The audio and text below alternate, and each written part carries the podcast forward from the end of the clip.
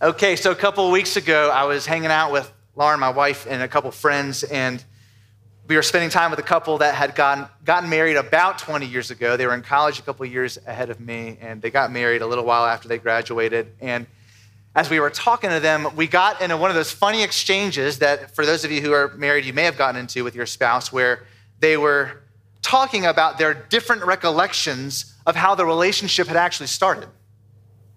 And they had very different memories as to how it actually started. What's normally being debated? I see some of you looking at each other right now. I'm not sure. Maybe there's a lack of clarity for you. We can, there's times for prayer during communion. We can get to that later. Sometimes we have very different memories, and what's, what's, what are we debating when we get into the, these kinds of different exchanges, which sometimes can become lively conversations? Aren't we really debating who is it that expressed interest in the other person first? When did that really happen? So with some questions, some questions, some couples, there's no question as to how that really went on. We know with other couples, and I can even see again some of you laughing now. In your own story, that might have been a question mark. Uh, you, you, often hear something like this. You'll hear maybe a woman looking back on that time in college and saying, you know, um, we had to hang out with, with one of my roommates, and he and I for three months before he finally worked up the courage to ask me out on a date. And I just had to say, what are we doing? Where's this going? And then you hear the guy know, so no, no, no, no. I was actually going out on dates with you and your roommate for three months, and you finally just woke up to what was going on. Very different recollections of what's going on. Now, why is it that we get so passionate about exactly how these stories began? We know the reason for that. Because there are certain situations in life where the order in which things took place really matters. Now, we're going to be mindful of that this morning as we get to this passage in 1 John chapter 5. So, for any of y'all that are new, we're finishing up a sermon series that we've been on for a number of weeks in 1 John 5. Today, we're going to try to finish this, and I'm going to just confess up front, we're not going to exhaust every verse in this chapter. In fact, we're only going to cover the first several ones. We're only going to cover verses 1 through 5. My desire and my hope is that we're going to come back to look more at this book later, but that's, that's what we're going to do. Now, this is going to be really helpful for us to do this, these first five verses, for two reasons. Not only, one, do they help summarize a lot of the themes that we've seen in this book in First John, but second, we're going to look through this, and as we do, we're even going to look at one particular place that reminds us of one of the most important and surpri- surprising and profound realities in the Christian life. And that reality has everything to do with the sequencing or the order of two events in the Christian life. And those two, event, those two events are our being born again, the new birth, and faith. If you followed along this series, or if you've read much of John's gospel, you know John uses the language all the time of new birth including in the conversation we're going to look at where Jesus speaks with Nicodemus. And you know, if, if you're a Christian, it can be really tempting to think about our own experience of new birth and to think this is something specifically that happens as a result of my faith, as a result of my belief. So I, I put my faith in Jesus Christ, and then I'm born again. We're going to look at this passage. We're going to look at another place. We're going to John's gospel. We're going to find it saying something that is very interesting and very surprising. And it, it actually seems to say that according to the scriptures, it's the opposite of that. And belief is something that can only happen because we have already been born again. We're born again, John seems to say, and then, then we believe. In other words, the Christian life is not ultimately something that we initiate, it is something ultimately that is initiated by God. And at the same time, we're going to see in this passage one of the great mysteries of the Bible is that as, as big as a role as God plays in, in the story that is the Christian life, we're also called to have a role too. Or to, to put another way, as we, we try to look at this passage, and if we were to try to hang our hat on one idea, when it comes to this passage and we see what it says. You could put it this way, according to John, that the new life that God gives becomes the new life that Christians lead. the new life that he gives becomes the new one that we lead as followers of Jesus. And we're going to take a couple minutes this morning, think more about that, and then we're going to try to wrap up this series together. So let's, let's start looking at that first part now the new life that God gives. So if you have your Bible in front of you, we're about to look at this because we're going to slow down. We're going to look at verse one here because John says something here that's really interesting when it talks in the scriptures about this way that our belief relates to this new life. And in this verse in particular, it'd be very easy if, as we're reading along in the book to just gloss over it. So let's, let's look at that. Again, just a reminder where we are in this book. Remember, John's writing to a group of Christians that have had some in their community saying some things that have been very confusing and very distracting for what they have been told about Jesus. There seem to have been a group of people that claim to have some sort of special knowledge about Jesus, to, to be enlightened in certain ways. And it was very hard for the Christians that were living in that community. And it's in this context that John's been writing them again and again about what they can know is actually true and how to live in response to that. And here's then what he says in verse one. Follow along. Everyone who believes Jesus is the Christ has been born of God. And everyone who loves the Father loves whoever has been born of him. So let's look at that first half again. Everyone who believes Jesus is the Christ has been born of God. And what we're going to do for just a second is we're going to look carefully at the grammar, even in just those several words, because on one hand, at first glance, you read different translations, it could look like it's all saying the same thing.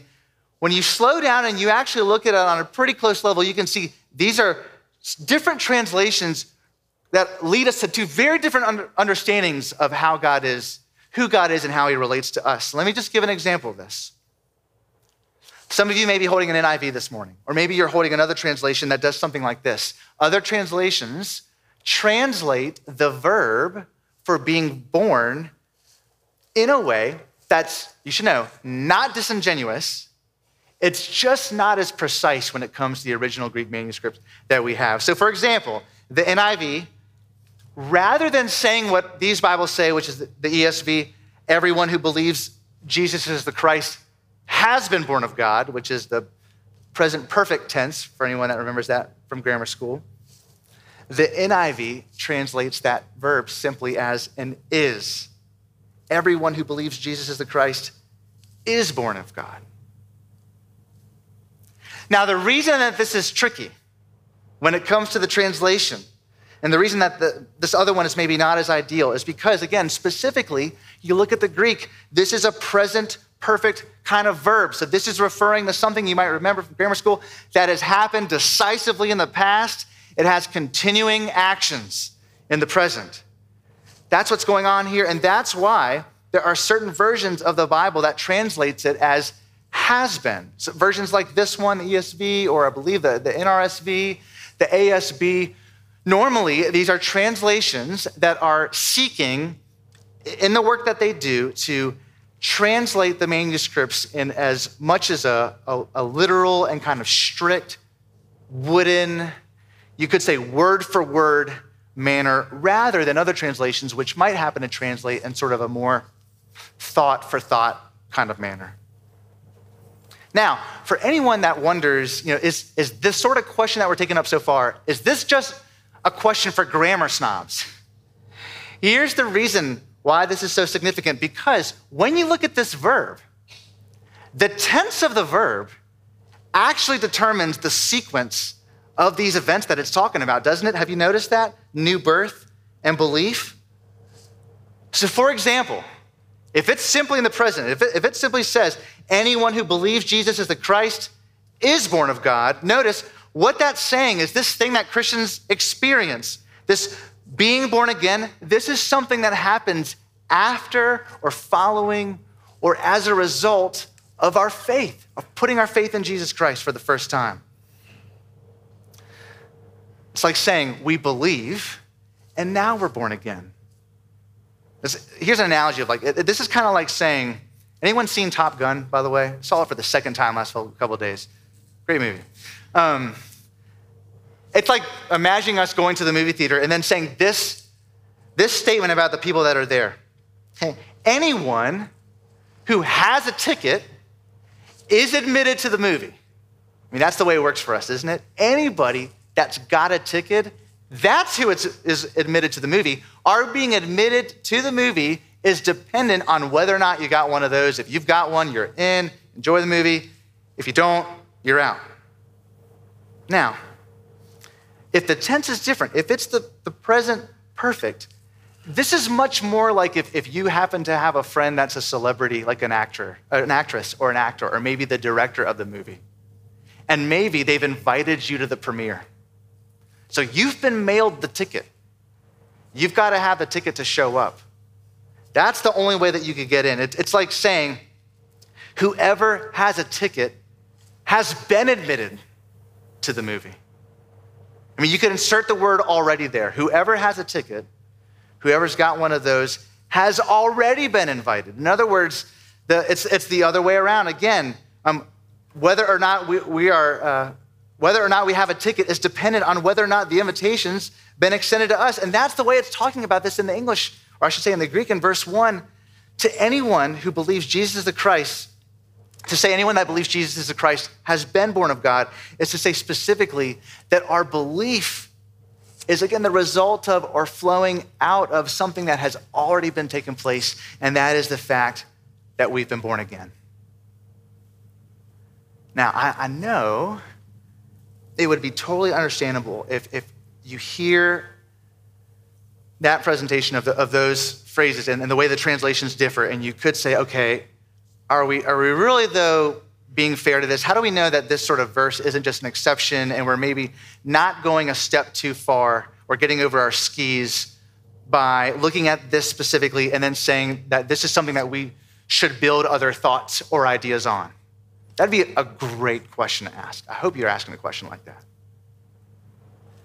And the reason we know that that's not the case is because the way that we see this language used not just here, but the way that John uses it in other places, including our gospel reading from John 3 this morning and that interaction with Jesus, with, with Nicodemus and Jesus. So I'm not to ask you to turn to it, but just recall, we're only to look very quickly at it, that interaction that they have in John 3, verse 2, Nicodemus says to Jesus, Rabbi, we know that you're a teacher come from God. For no one else can do these things that you do unless God is with him. And remember what Jesus says in response to this. It ends up confusing Nicodemus, would confuse any of us if we were there. Verse 3 Truly, truly, I say to you, unless one is born again, he cannot see the kingdom of God. You want to see the kingdom of God? You can't do that, Jesus says, unless you've been born again. Now, what's really important here is the fact that when he talks about seeing the kingdom, Jesus is not just talking about the idea of going to heaven. He's not just saying that's, that's the only way that you can go to heaven is, is by being born again. He's talking about the kingdom, and we know as he talks about the kingdom, the kingdom is one sense in something that is to come. It's another thing he says in the Gospels that's already come, already has come. Seeing the kingdom. I mean, you probably noticed in John's Gospel, there's this motif that he's working with over and over again of sight. Who has sight? Who doesn't have sight? Who sees? Who doesn't see? And to see the kingdom is to be able to perceive or see the spiritual realities associated with the kingdom of God and especially through Jesus. And so, unless one has been born again, we cannot do these things. We cannot recognize him as the Messiah. If someone's going to believe in Jesus Christ, what do they have to do? They have to know their need for him. Well, how do they know their need for him unless one, they're convicted of their sin? And how can they be convicted of their sin unless they know how, how holy Jesus is and, and the life that God has called us to, but that's only possible through what he does on the cross? These are things that can't be known and can't be perceived unless Jesus says here in John 3, one's been born again. And so, what I want to do is for any of us in the last two or three minutes, that have gotten lost as we've been talking about this. I want to summarize what we're seeing here in John 3 in what, and what we're seeing in John 5 1, because this is both eye opening and it's very counterintuitive, surprising. And, and here's how it goes if you're a Christian, if you have put your faith in Jesus Christ, well, I should acknowledge some of us were raised in the church. We were raised by parents that love Jesus. And all we have ever known is that we also love Jesus. That's not been the case, I know, at the same time for all of us. And there are a number of us who, yes, we were also raised in the church, but we, we didn't really have clarity. We didn't really see who Jesus really is, and we didn't really know our need for him until someone once spoke to us about him and gave us that clarity through what we would call sharing the gospel. Many of you can remember what the first time was like when that happened for you and when you responded in faith. Might have been at a camp. That, for me, it was at a place that was a Young Life camp. Might have been a Billy Graham rally that you were at, or maybe that you watched on TV. Might have been going to something like an Alpha course or Christianity Explored. This can happen in all different kinds of ways. And in that moment, again, we had clarity on who he was. We put our faith in him, and our lives changed. And, and sometimes we know that change was immediate. Everybody around us was like, whoa, something is different about you. And other times, the, the change was an inward change that was equally profound, but it wasn't as visible. And still, at the same time, when we try to trace our own journey of who we are in God, we know it goes back to something that took place during that precise moment. And now, where's all this going? If that's you, which has been the case for me, it is very possible to think that the change that took place inside of us is something that primarily happened after we were born again. So we put our faith in Jesus Christ, we're born again, and then we're a new person. And what John's showing us here in 1 John 5 and even in John chapter 3 is that it's actually the opposite. That, that when we responded, when we said, God, when we when we had that sense we had to walk down that aisle, or we just we knew in our hearts as we were reading that book or listening to that speaker that what they were saying is true.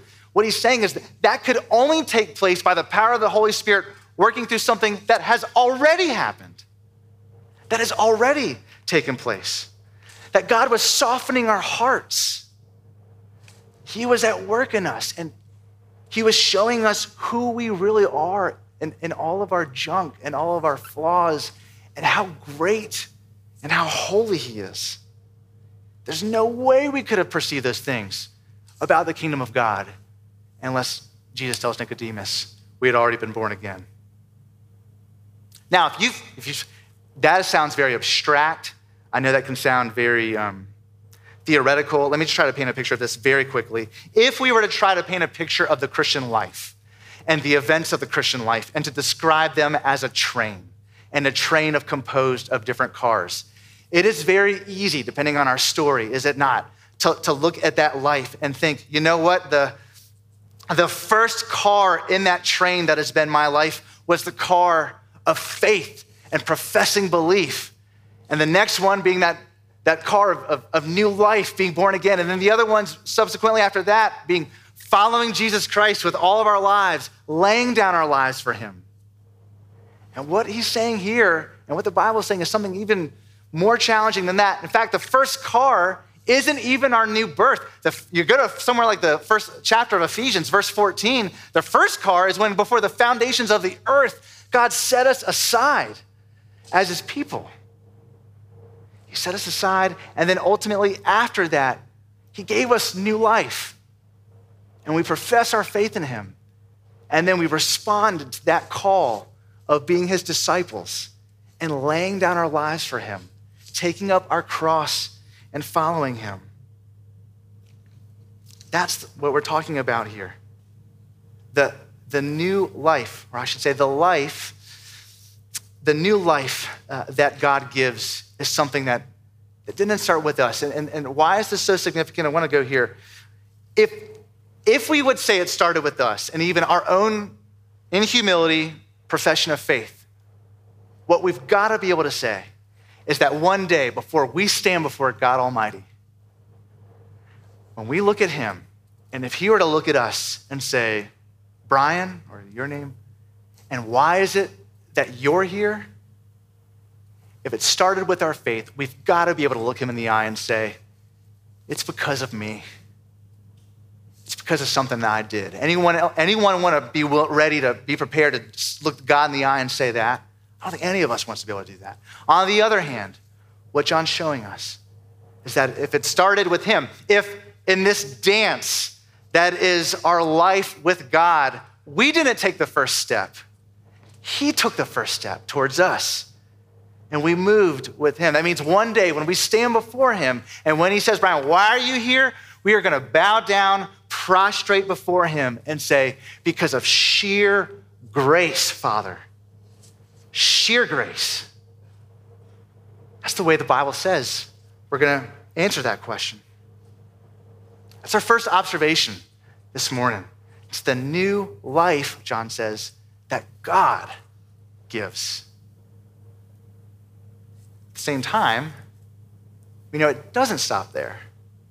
And that the new life, John says, that God gives become, becomes the new life that Christians live. And God's the initiator, He's the director. We are still called to play a part. We, we've got to be involved. And it's, it's almost like you could, I mean, this is this analogy breaks down in all kinds of ways. But it's almost like you could say the Christian life's kind of like scuba diving, and God has given us the oxygen. You don't have that, you're not going anywhere. You are dead in the water. But with that, he says, you still got to swim. I'm supplying you the life, you've still got to swim.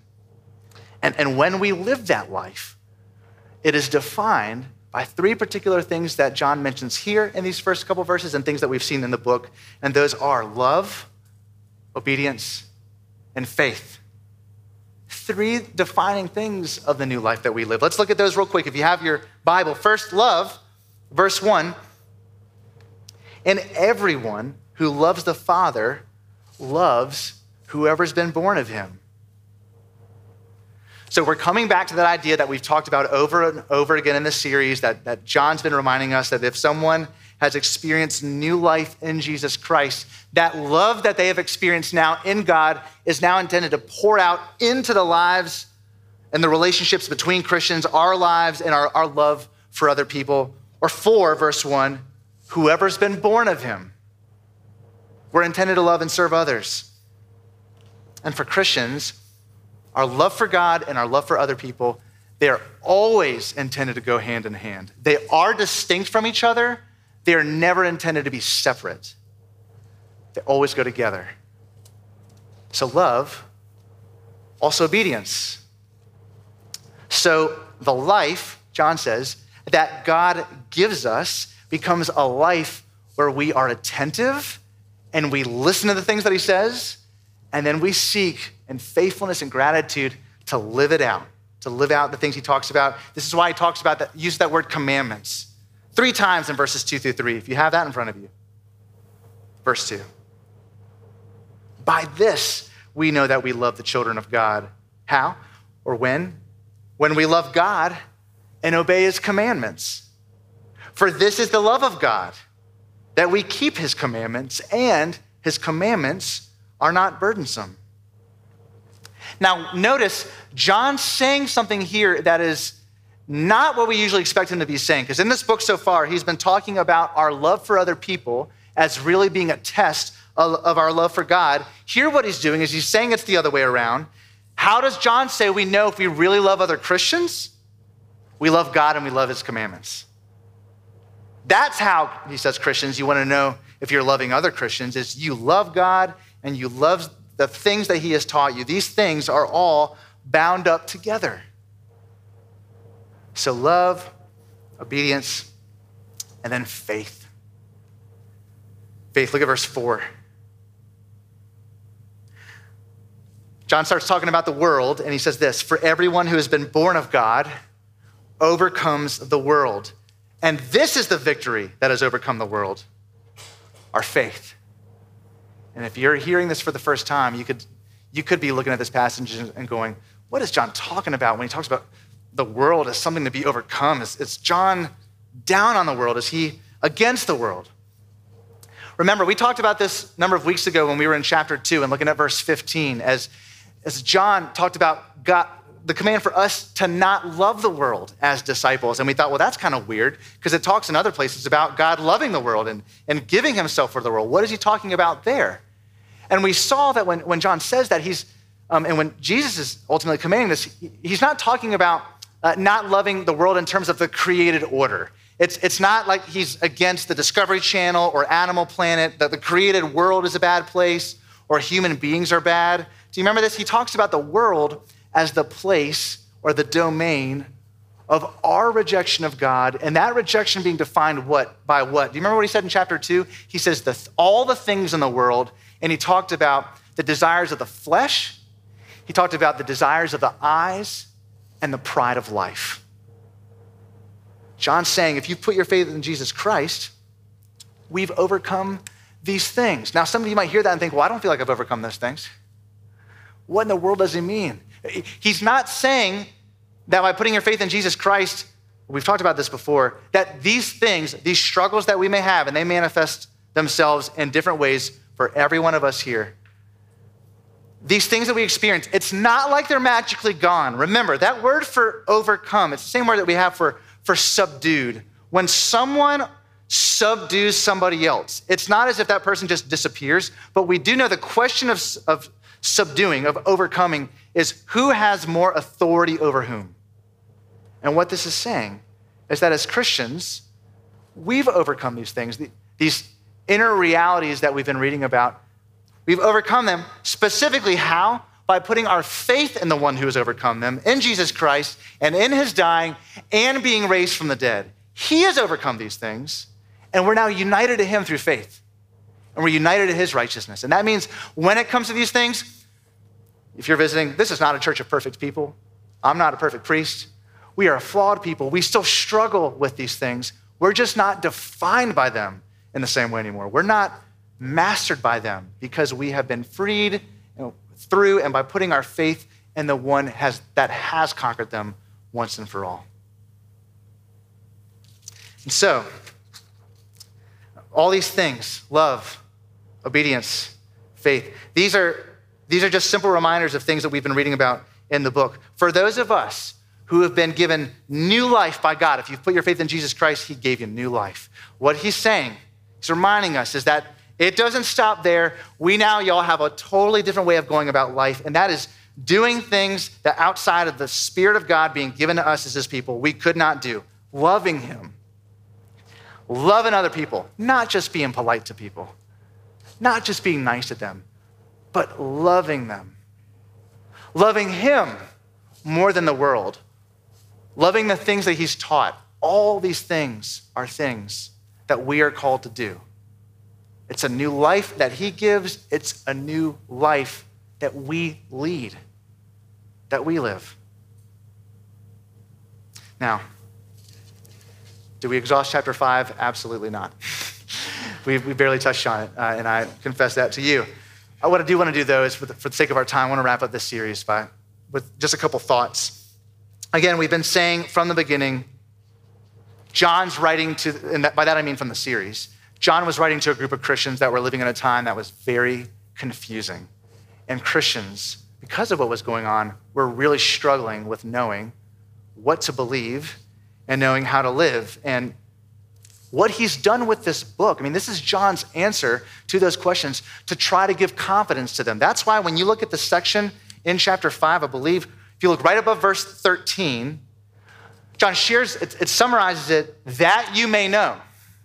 And if you keep reading, John is writing his, his listeners, his hearers and readers to know they can have confidence as they go about the Christian life. They can have clarity about these two things, knowing what to believe and how to live. And so maybe just as we come to the end of the series, we could ask ourselves a question or two about that as, as we think about all the different things that we've seen him writing about and reminding us as we've ascended.